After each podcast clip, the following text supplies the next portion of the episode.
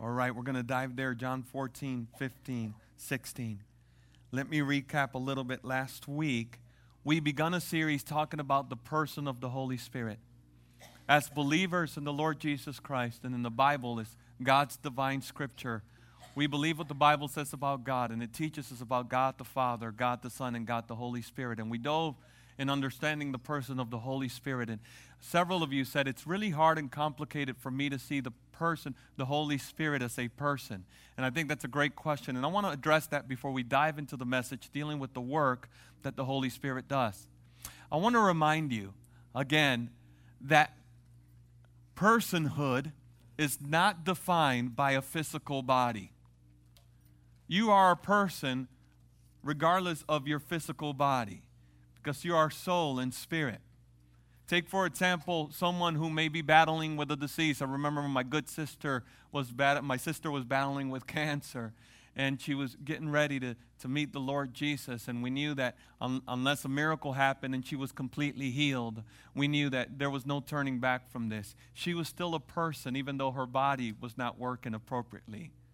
When my mother in law was battling with uh, the illnesses that she was uh, battling with, with dementia uh, in the late stages, and we saw her body decay. She was still that wonderful person that we loved. She was a person, even though her body was not responding. So, personhood is not defined by a body, personhood is defined by intellect, by emotions, by a will, right? And we see all of that by desires. And we see that all in the person of the Holy Spirit. And someone would say, well, can't we just say that the Holy Spirit is a move of God or the essence of God. Why, why is the Holy Spirit a person? It says, yes, we can say that it's the essence of God, but the Holy Spirit is also a person because it's a witness of Scripture, just like Jesus. The issue is, is that we see Jesus as a person because we knew him in the flesh. We know about him in the flesh. And so it's easy for us to see Jesus as person, but before Jesus became flesh, the Bible says, in the beginning was the Word and the Word was with God, and the Word was God. Right? And God created the world through His spoken Word. So Jesus is the Word of God spoken. The Holy Spirit is the breath of God. Right? And yes, they're one in essence, but they're also distinct. Distinct in person. And some would say, well, that's complicated. Yes. Because God is beyond our understanding. Because God is one triune God, inseparable yet distinct. A good biblical student or a good biblical preacher will not tell you that he comprehends or grasps all that God is because God is infinite in his wisdom and in his ways. A good biblical student will say, God is greater than I am, and I yield to his direction, and I yield to his command, and I yield to his word. His ways are higher than our ways. Do you recognize that today? Sure is. So, today, as we talk about the work of the Holy Spirit, it's important that you and I are alert, that we are able to understand, that we are able to perceive how the Holy Spirit is working in our lives so that we would yield to the command of our God before we dive into this, I want you to know that I'm focusing solely on the script, on, on the words that Jesus spoke in regards to the Holy Spirit in the New Testament, selections in John 14 and 15 and 16. And um, as I start there, I like to I like to ask you a quick question. Have you ever had anyone tell you devastating news that drastically changed your hope for the future and made you wonder if you made the right decision or the right investment? You ever been in a place where somebody gave you some news that just really altered the way you looked at the future? Maybe, or, or just kind of took, took your hope, just punched you so hard that, uh, you know, emotionally, or you took it so hard that it just really took your hope for the future. And it could just be simple things, you know, small things that just, it's just, it's the end of it all. You know, like you're making it week after week, month after month, you're about to get out of debt. All of a sudden, you take your car into to get an oil change, and the mechanic says to you, "Oh, you don't you don't only need an oil change; you need a new transmission." And, right? And you're back in the same hole. Or maybe you filled out for financial aid and you're going to school, and for some reason uh, you've been declined to receive any financial help. All of a sudden you're wondering, where am I, where am I going to go from here? Maybe you're an athlete and you were planning on a career in college to play basketball or football or to wrestle, and, and you got injured, and it just changed the trajectory of, of your future. You didn't know how to go from there. Maybe you made some investments. Uh, maybe you invested in homes in 2007. Somebody told you that a home is the best investment because it never loses its value until the recession hit in 2008. Right? And you're wondering what's going to happen with my retirement. Right? So that's a big deal. Maybe you're at home and you notice on the pregnancy test strip that the pink line showed up. Now you're trying to figure out how are you going to do life with a child. Maybe someone that you were ready to get married to says to you, uh, My heart is not in this relationship anymore. And that future has been taken from you. Or that future that you thought you had is no longer there. Or maybe the doctor is just giving you some news that you were not ready for that affects your family, and now you got to change the plans that you have for the future. Each and every one of us receive news that alter the way we see the future. Jesus, it, in this portion of Scripture, had just given the disciples some life altering news. You see, they had a vision and a picture of what their relationship and what they following Jesus looked like, and Jesus just messed that picture up. Jesus looked at the disciples and he said to them in John 14, Guys, I got to tell you something. Where I am going, you also cannot come with me. Not yet. I want you to think about how they must have felt. You got 12 guys who gave up their lives, who gave up their profession, who gave up their position, who gave up their reputation who gave up absolutely everything that defined them in, on, in order to follow Jesus. And they envisioned a kingdom on earth where Jesus was king. And they envisioned that they would rule with Jesus because they followed Jesus. And they envisioned this reality where Rome was going to be overthrown and they would have authority and, and, and so forth. And Jesus says to them, Boys, where I am going, you cannot come with me. Imagine the emotion that they felt as they try to interpret that reality. Now, they were there with Jesus when Jesus was dealing with the Pharisees. It's oftentimes the Pharisees tried to arrest Jesus. There is a portion in Scripture where the Bible says Jesus addressed the Pharisees and those rulers and those authorities, and he says, I'm leaving in a little while, and where I'm going, you cannot come. And the disciples, you can imagine, were right there next to Jesus thinking, That's right. You cannot come because you've rejected him, but we've received him. We're going to go with him wherever he goes. Except this moment where Jesus says, Where I am going, you cannot come with me. Not right now. what do I do now? Where do I go from here? And Peter says, Jesus, Lord, why not? You know that I'm willing to go with you even unto the death. And Jesus gives him even worse news. Peter, not only are you not able to go with me right now, you'll go with me later. You can't go with me right now. Not only are you not going to go with me right now, but you're also going to deny me three times. Can you imagine what that news must have been like for the disciples? It was in that moment it was in that agony. It was within the uh, presentation of that news that Jesus then begins to talk to the disciples about the person of the Holy Spirit. Now that you understand that, we see the agony that the disciples must have been in as they don't know the end from the beginning. I want you to think about how Jesus felt. How do I tell the how do I tell my loved ones that I'm leaving but that it's going to be better for them that I leave? How do I tell them that if I leave, I'm going to send my Holy Spirit who will be upon them and I will live through them? They're not going to get it. How do I tell them that if I take away this bicycle, I'm going to give them a Cadillac when they don't know what a Cadillac is? Does that make sense? So here is Jesus, fully God, trying to describe heavenly things to earthly people like you and I who are having a hard time understanding Jesus. I kind of feel like the disciples, most of their walk, were kind of saying to Jesus, Yes, uh huh. And then looking at the disciples, like, Uh huh, what up? Mm hmm, sure. Right? Because there was a lot that Jesus tried to tell them that they could not receive. And Jesus then ultimately said, There's so much more that I want to tell you, but you cannot bear it right now. But when I leave, the Spirit of truth will reveal these things to you. It is in this context where Jesus begins to present to the disciples the person of the Holy Spirit.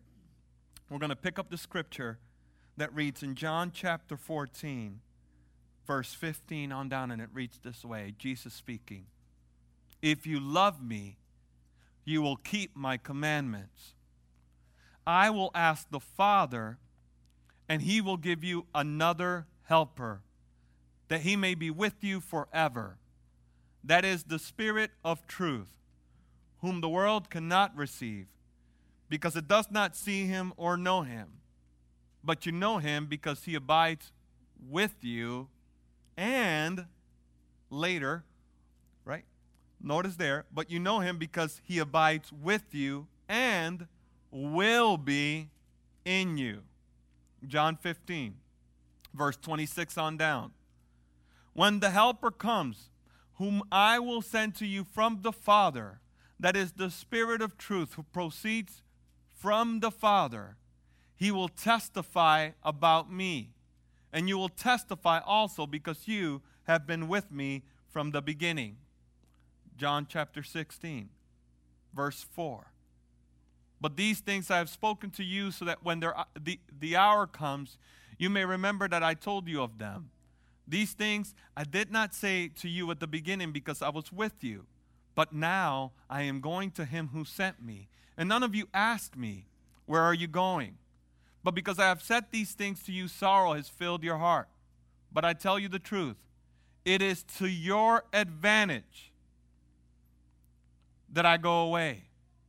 For if I do not go away, the Helper will not come to you. But if I go, I will send him to you. And he, when he comes, he will convict the world concerning sin and righteousness and judgment. Concerning sin, because they do not believe in me. And concerning righteousness, because I go to the Father and you no longer see me. Concerning judgment, because the ruler of this world has been con- judged. Another translation would say, stands condemned. I have many more things to say to you, but you cannot bear them now. But when he, the Spirit of truth, comes, he will guide you into all the truth. For he will not speak of his own initiative, but whatever he hears, he will speak, and he will disclose to you what is to come. He will glorify me, for he will take of mine and will disclose it to you. All things that the Father has are mine. Therefore I said that he takes of mine and will disclose it to you. Papa, thank you for your word. I pray that you would reveal it to us as we dive into it, that we would operate in it, live in it. Lord, your anointing to declare it and receive it today, we pray in Jesus' name. Amen. So we read through that scripture, Jesus gives us ample uh, examples of the work of the Holy Spirit. Jesus, before we dive in the work of the Holy Spirit, it's interesting to note Jesus intercedes on our behalf to the Father and asks for the Holy Spirit to be our helper. So it is Jesus who says to his disciples, You will Keep, keep my commandments. If you love me, you will keep my commandments. And I will ask the Father to send you another helper. Let's be honest here. You and I cannot keep the commandments of God. You want to know why we cannot keep the commandments of God? We cannot keep the commandments of God because we're sinful by nature. We don't even desire the things of God. But because of conviction, but because the truth of God's word, and because of the person of the Holy Spirit, we're, ever, we're able to line up to His truth and do the things that He commands us to do. Now, we may have a desire to do good things, but if it weren't for the presence of the Holy Spirit, we wouldn't have the strength to do what God's called us to. A car is only a car functionally if it has gas, Ian Thomas says. And a lamp is only a lamp functionally if it has oil. And a Christian is only a man and a woman of God when they welcome the Holy Spirit to live in their lives. It is the Holy Spirit of God that empowers us to live according to His Word. It is His word, it is His Holy Spirit that empowers us to obey His commands. So Jesus said, I will He interceded for the Holy Spirit to be in our lives, and He is our helper. And the word in the Greek there is parakletos, parakletos. And it is translated in multiple ways an advocate, a counselor, a comforter, and a helper. He is an advocate because he is constantly pleading for us before the Father. The Bible says that the Holy Spirit intercedes for us, prays for us in ways that we don't even know how to pray for ourselves. That's good news. Anybody with me? And I want you to know that the way the Holy Spirit prays for you is not this way. By the way, if you can somehow bless Tony, if you can somehow, somehow bless Joe. No, the Holy Spirit intercedes with deep groaning, the Bible says. Groans in intercession for us. He's our advocate. He is a counselor. And what does a counselor do? What does a good counselor do? Let's talk about it for a little bit. Just you can talk to me for a moment here. A good counselor will do what? He will listen. Mm. A good counselor has to listen. The Holy Spirit, according to the Word of God, searches the depth of the Spirit of God and can reveal that to us. The Holy Spirit also can search deep within us and know the truth about us. What else do we know about a good counselor? A good counselor should build you up in the sense that they should equip you with what you need to go through life healed. What else do we know about a good counselor? Calms you down. Maybe because he gives you another, he or she gives you another perspective about life. How many of y'all are thankful that the Holy Spirit has another perspective than the one that we have about life? Anything else? Anything else? Guide us. Absolutely. A good counselor guides. He doesn't just give you an advice. Everybody's full of advice. Right? You ever heard advice you didn't want to hear? Okay, just me. You ever hear advice that wasn't necessary? You know, well, you shouldn't do that. Well, thank you, Captain Obvious. I appreciate it. Can you keep that to yourself? No, no the Holy Spirit is a guide. He guides us into the truth. What else? Did I see it, Rach?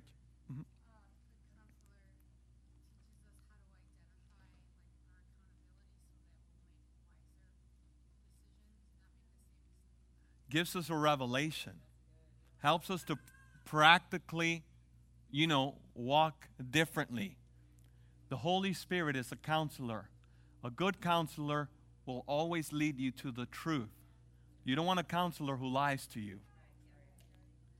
And He is the Spirit of truth. And therefore, He counsels us in truth, which means that He gives us revelation that we can apply. And if we're walking in the truth, the Bible says that truth will make us.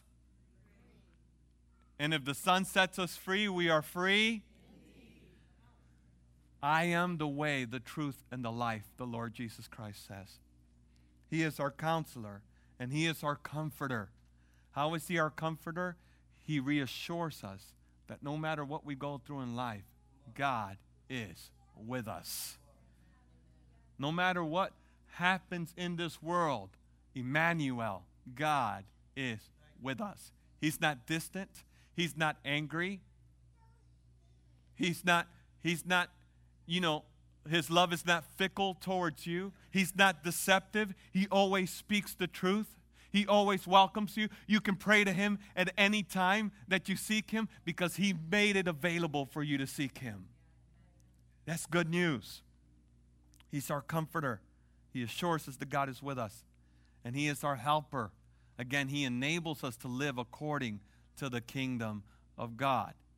Jesus asked the Father for the Holy Spirit to be in us, not just for a moment. Jesus asked that the Holy Spirit would be with us forever, not in just in times when He moves, not just on Sunday mornings when we come to church, not just when we gather together throughout the week. Jesus asked for the presence of the Holy Spirit to be an eternal reality of our lives. I, you know, there are times where I'm, I just go through things that I'm writing the message or I'm studying, and I have to remind myself to just stop. Because unfortunately, something happens where I take for granted some wonderful truth. Church, let me tell you something. We cannot take for granted the wonderful truth that the person of the Holy Spirit is with us for eternity when we yield to Him. That is good news. Is anybody excited about that today? We cannot take for granted the fact that we are not alone. God is with us. Jesus has prayed not that we would have the Holy Spirit for a moment, but that the Holy Spirit would live with us, that we would live in communion with Him all the days of our lives. And the Holy Spirit is the Spirit of truth. It's the Spirit of truth the worldly man cannot see or know. If we go back to John chapter 14 and we read that portion of Scripture, it reads this way. If we go back to that slide. If you love me, that if you love me, if you love me, you will keep my commandments. And I will ask the Father, and he will give you another helper, that he may be with you forever. That is the Spirit of truth, whom the world cannot receive. And why can they not receive him? Because it does not see him or know him. But you know him because he abides with you and will be in you. What Jesus is telling his disciples is, well, you know the Spirit because right now the Holy Spirit is with you. Because the Bible says in John chapter 3 that the Holy Spirit dwelt in Jesus Christ in its fullness. So, so the Holy Spirit, He abides with you and will be in you, is the promise of the Father. What? Not only that we would walk with the Spirit, but that the Holy Spirit would live in us, right? It's much better to have the Holy Spirit in communion in us than to just have Jesus with us by himself. You understand what I'm saying? Jesus can only be in one place and body, but through his Holy Spirit, God can be with us all. Isn't that incredible? Isn't that good news? That's good news. Now, Jesus, he's describing this, he says the world cannot receive him. And there's reason why the world doesn't receive him because the world does not see him or know him. Why does the world not see him or know him? Because the world is not attentive to the Holy Spirit the reality of the matter, when you look at Barnes and Adam Clarke commentary and you go on and on, you'll notice uh, that, that we have a reality today. There are those people who say, I don't believe it unless I see it. I don't believe it unless I see it. And boy, it's a, it's a problem to try to approach God that way. We cannot see God in our carnal eyes, and yet we can see Him through our spirit. If you've been alive and ever felt conviction from God saying you shouldn't go this way, you shouldn't do this, I am who I am. That is the work of God. We may not see Him with our eyes, but we see Him, we sense Him in our spirit. And why is it that some people, the world does not see Him? Because the world operates in the ways of the world. The Bible says that the lust of the flesh, the pride of life, that the lust of the eyes are, are things that get in the way of living the kingdom life. And when we give ourselves to these desires and we allow those desires to dominate our lives, we're probably going to say no to the conviction of the Holy Spirit because we'll love sin more than we love the conviction of God. Anybody understand what I'm saying? I don't know about you, but there was a point in my life where sin is what I wanted, not the presence of God. But there was a moment where I had to make a decision. Will I listen or will I oppress the truth? Will I say yes to the conviction that's coming from the Holy Spirit, or will I walk away from the conviction of the Holy Spirit?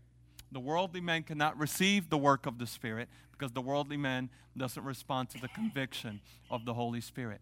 As we read on, as we read on, excuse me, we're going to pick up here in a. Um, the Holy Spirit was in Christ fully and was with his disciples. The Holy Spirit, then, as we recognize the person of the Holy Spirit alive in his disciples, a gift that Jesus uh, interceded for that we may have, the Holy Spirit convicts the world of multiple things. It is the Holy Spirit that does the convincing. The Holy Spirit was, uh, does the full convincing work in our lives. In other words, conviction in definition means to prove something. To prove something to be right or to prove something to be wrong. Conviction is the work of the Holy Spirit. Only the Holy Spirit can convict. The Holy Spirit can use us, but it is only the Holy Spirit that can bring about conviction. Have you ever had somebody try to bring conviction to you and just made you angry because they were of the wrong nature? They were telling you to dress a certain way or act a certain way. They just didn't say it in the right spirit, and you weren't ready to receive it. If we were honest, they were telling the truth, but we, we just weren't ready to receive it. Anybody ever been there? Okay, right? Why? Because we weren't ready, right? Doesn't mean that a person was wrong, uh, uh, but they, they may have not been in tune with what the Holy Spirit was doing in that moment. It is the Holy Spirit that can bring conviction that changes.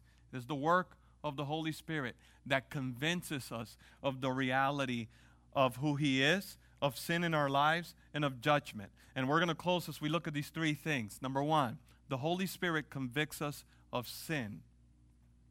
The Holy Spirit convicts of sin. We're going to read, uh, I'm going to read that portion of Scripture. Nevertheless, I tell you the truth, it is to your advantage that I go away. For if I do not go away, the Helper will not come to you, but if I go, I will send him to you. And when he comes, he will convict the world concerning sin and righteousness and judgment. Verse 9 concerning sin, because they do not believe in me. I want you to understand very clearly it doesn't say sins, that's not plural.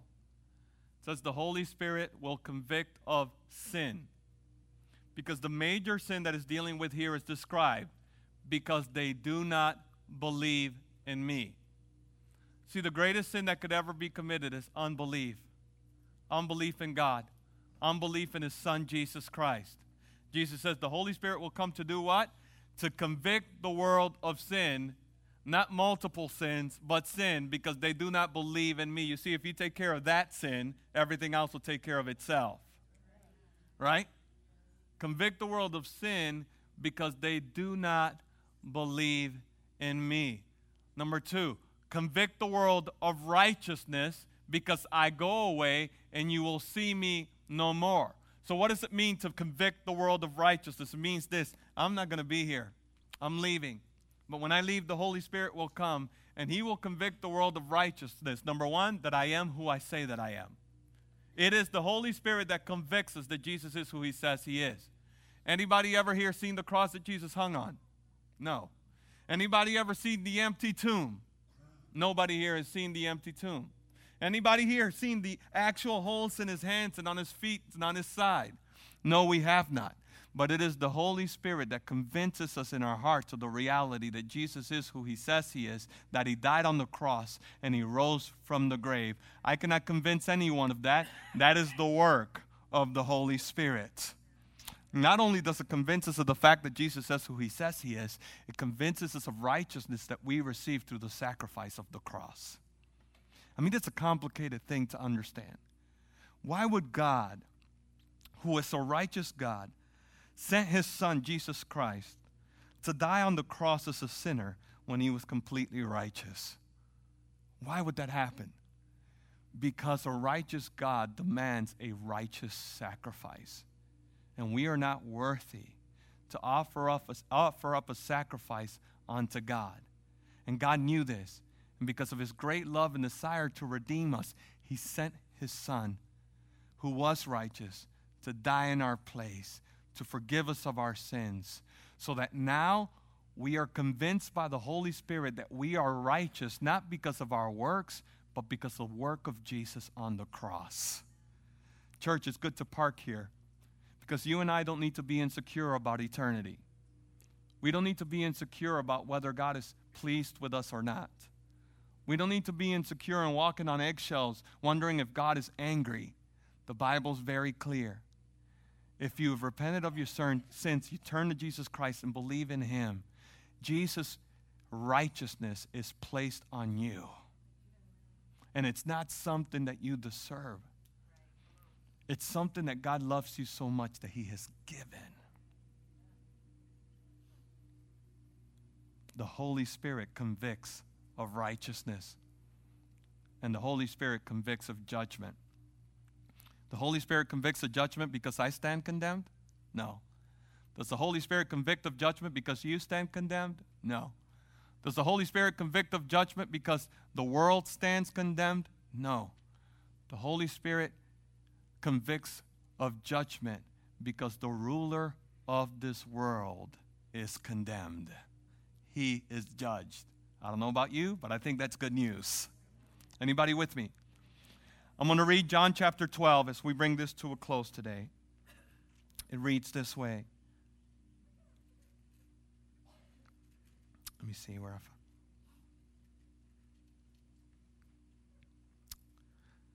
Jesus is trying to prepare his disciples for the trouble that he will face as he goes to the cross. And he says this Now is my soul troubled. And what will I say?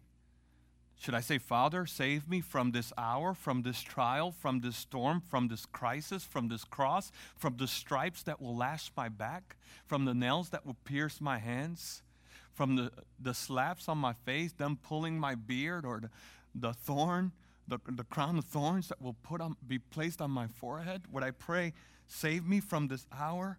No.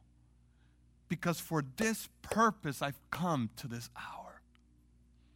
I want you to think about this. For that purpose, the Lord Jesus had come to save you, to redeem you. Father, glorify your name. Then a voice came from heaven God speaking, I have glorified it, and I will glorify it again. The crowd that stood there and heard it said that it had thundered. Others said, An angel had spoken to him. Jesus answered, This voice has come for your sake, not mine. In other words, I already knew where I stood with the Father. The reason why you needed to hear this voice for your sake, not mine. And then he says, verse 31 Now is the judgment of this world. Now will the ruler of this world be cast out. And I, when I am lifted up from the earth, will draw all people to myself. What is Jesus saying in that complicated portion of Scripture? He's saying this. What should I say? What do you guys want me to do? Do you think that I've come so far so that I can say to God, you know what, God, I'm going to, don't want to be a part of this process. You know what, Father, I want to bail out. Maybe you have another way. I'm not excited about nails on my hands and on my feet and the piercing of my side and lashes over and over again on my back. I'm not excited about, excited about my lungs collapsing at the cross and my tongue sticking to the roof of my mouth of dire thirst. I'm not excited about thrusting my body up so that I can get a breath in and then letting my body go down so that I can exhale. I'm not excited about the pain that I will go through. I'm not excited about being in such deep distress that I'm actually going to sweat blood out of my pores. But am I going to bail out now? No. Because now, when I go to that cross, I go through that suffering, the very moment that I yield myself to that, the kingdom of darkness will loose and I will have victory. He will stand condemned, and there will be freedom. Right? The Holy Spirit convicts us of what? That the ruler of this world is condemned. Now, some people struggle with this. Are we saying that the devil is the ruler of this world? Very clearly, the devil is always under the authority of God. There is nothing that goes off of the authority of God. Even, even wickedness itself has to submit to the reality of who God is. Nonetheless, you and I have been given dominion and authority. When we have abused it, we gave up our responsibility, we gave up our authority, and the enemy was given authority. We have given our authority to the enemy. That's why the Bible says that those who are outside of Jesus are children of disobedience, right? We're led away by the sin sickness. But when Jesus died on the cross, right? When he redeemed us from ourselves, he redeemed us from the dominion of darkness, and we have victory in him. Isn't that good news today? Amen. Would you stand with me today? Amen.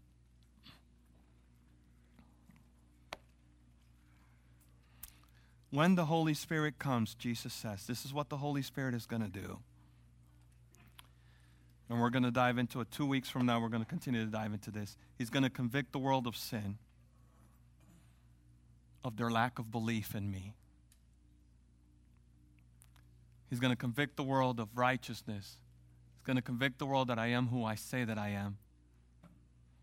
And that my cross and my sacrifice and my resurrection are true and he's going to convict the world of the fact that the ruler of this world is judged, that he is condemned, and there's freedom in me. Let's pray. The ushers help me with this pulpit.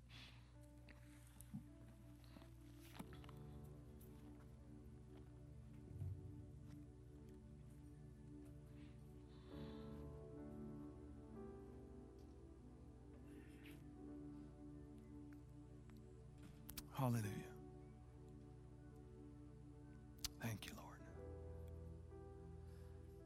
We thank you, Lord God, that you're not far away.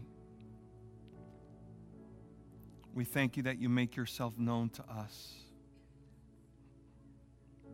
We thank you for your great love for us that we do not deserve. We do not deserve it, but you love us and you show us grace that's unexplainable, grace that's unbelievable, grace that's overwhelming, grace that's life transforming, revolutionary grace. Today we thank you for your Holy Spirit that convicts us of, the, of unbelief convicts us of the fact that you are who you say you are, and convicts us of the fact that the enemy is defeated and that you've overcome.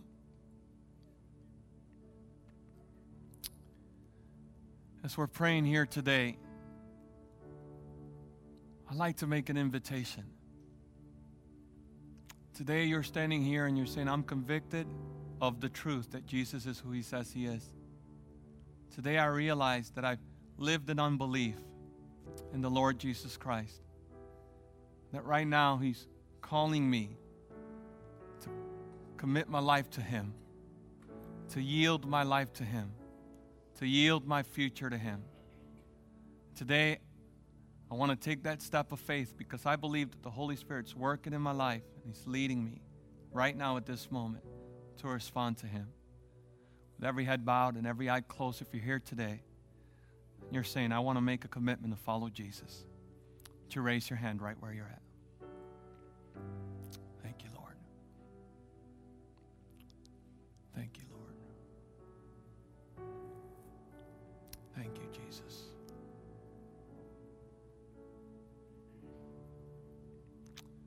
You can put your hands back down. Lord, you saw those who have raised their hands before you. They said, Lord Jesus, I receive you into my life. I believe that you are who you say you are. Lord, they say they want to walk closely with you. They want to obey your commands. They want to follow after you. I thank you for your grace that has reached them. I thank you for your Holy Spirit that has convicted them. And I thank you, Lord God, that right now, because of your grace, those who believe in you and turn to you are forgiven of their sins. I thank you for the blood of Jesus Christ that washes us of our sins, that cleanses us, Father God, from the top of our head to the bottom of our feet, spiritually speaking. That we no longer have to carry shame and guilt anymore because we're forgiven in you. And I thank you that you open up the Lamb's book of life, and there you write our names. And we know, God, that we, are, we have life and life eternal in you. Thank you for salvation in this house. Thank you for the surrender in this house. Thank you, God, for moving in this place. You're a good God. In Jesus' name we pray. Amen. Amen. I want to make a couple more um, invitations. There, there seems to me to be a culture of people who um, just kind of walk around very defeated, just feeling like they don't have the victory in life. They're just threatening water. They're just trying to make it. And I just want you to know something. If you're a believer in the Lord Jesus Christ, you don't have to live like that. You don't have to live underwater feeling like you're never going to make it. The Bible says that you already have the victory in Jesus Christ. You got to take that, you got to believe that, and you got to walk in it. And the Holy Spirit, your counselor, will teach you how to receive that victory. More so, I believe today there are people here who are oppressed. They just feel like the enemy is victorious over their lives. And they walk under a cloud of darkness because they feel like the enemy has the upper hand in their lives. I want you to know something that is a lie from the devil. You don't have to walk under that cloud of darkness. Bible says the Holy Spirit convicts us of what truth? That the enemy is defeated. And if the enemy is defeated, he's defeated in your life. He is defeated in your life.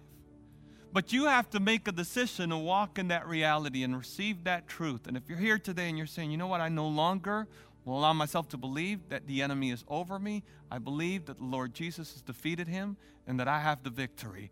Today, if you make that declaration and you want to live out of that reality, would you come up to the altar right now? Would you come up to the altar right now? Just right now, you're saying, I no longer want to live with this perspective as if the enemy has the upper hand in my life. He does not. Jesus has overcome. He has overcome. And because he's overcome, if you believe in him, you're more than a conqueror. There's peace, there's joy, there's rest, Hallelujah. Today, you have the victory in Him if you believe. Hallelujah. Yes, Lord. Yes, Lord. Well, maybe you're here today. The last thing that I want to uh, invite you to you're here today and you realize, you know, you're doing Christianity without really the presence of God feel like you're just going through the motions with God being distant, not necessarily sensing God as you read the word or sensing God as you come to church or sensing God as you pray, just feeling distant from the Lord. I believe that God wants to be Emmanuel in your life. That means God with us. And if you're here today, there's a distance there between you and God and you need prayer. We'd like to welcome you to come to the altar. We love to pray with you and partner with you believe that God will speak to you right where you're at. So if that's you, would you come to the altar right now and let's pray. And I'd like to welcome at this time the altar workers. If, if they would come up and help me pray with these uh, people who are here at the altar, if you would uh, come up at this time. Hallelujah. And we're going to pray for each and every one of you today. Hallelujah. And church, let me pray with you. If you feel free to do so, if you could raise your hand. Let me pray with you. May the love of God the Father, may the grace of the Lord Jesus Christ, may the real communion of His Holy Spirit be with you. May His presence bring conviction of any unbelief in your life. May His presence convict you of the truth that He is who He says He is. And may His presence give you the confidence of walking in one who has victory because Jesus has given you the victory. Take courage. Yes, you'll have trouble in this world, but take courage. Jesus has overcome this world. May the Lord allow you to walk as who you are, more than a conqueror. In Jesus' name I pray. Amen. Amen. God bless you, friends. God bless you, church. Thank you for being with us today. The altars are open if you need prayer.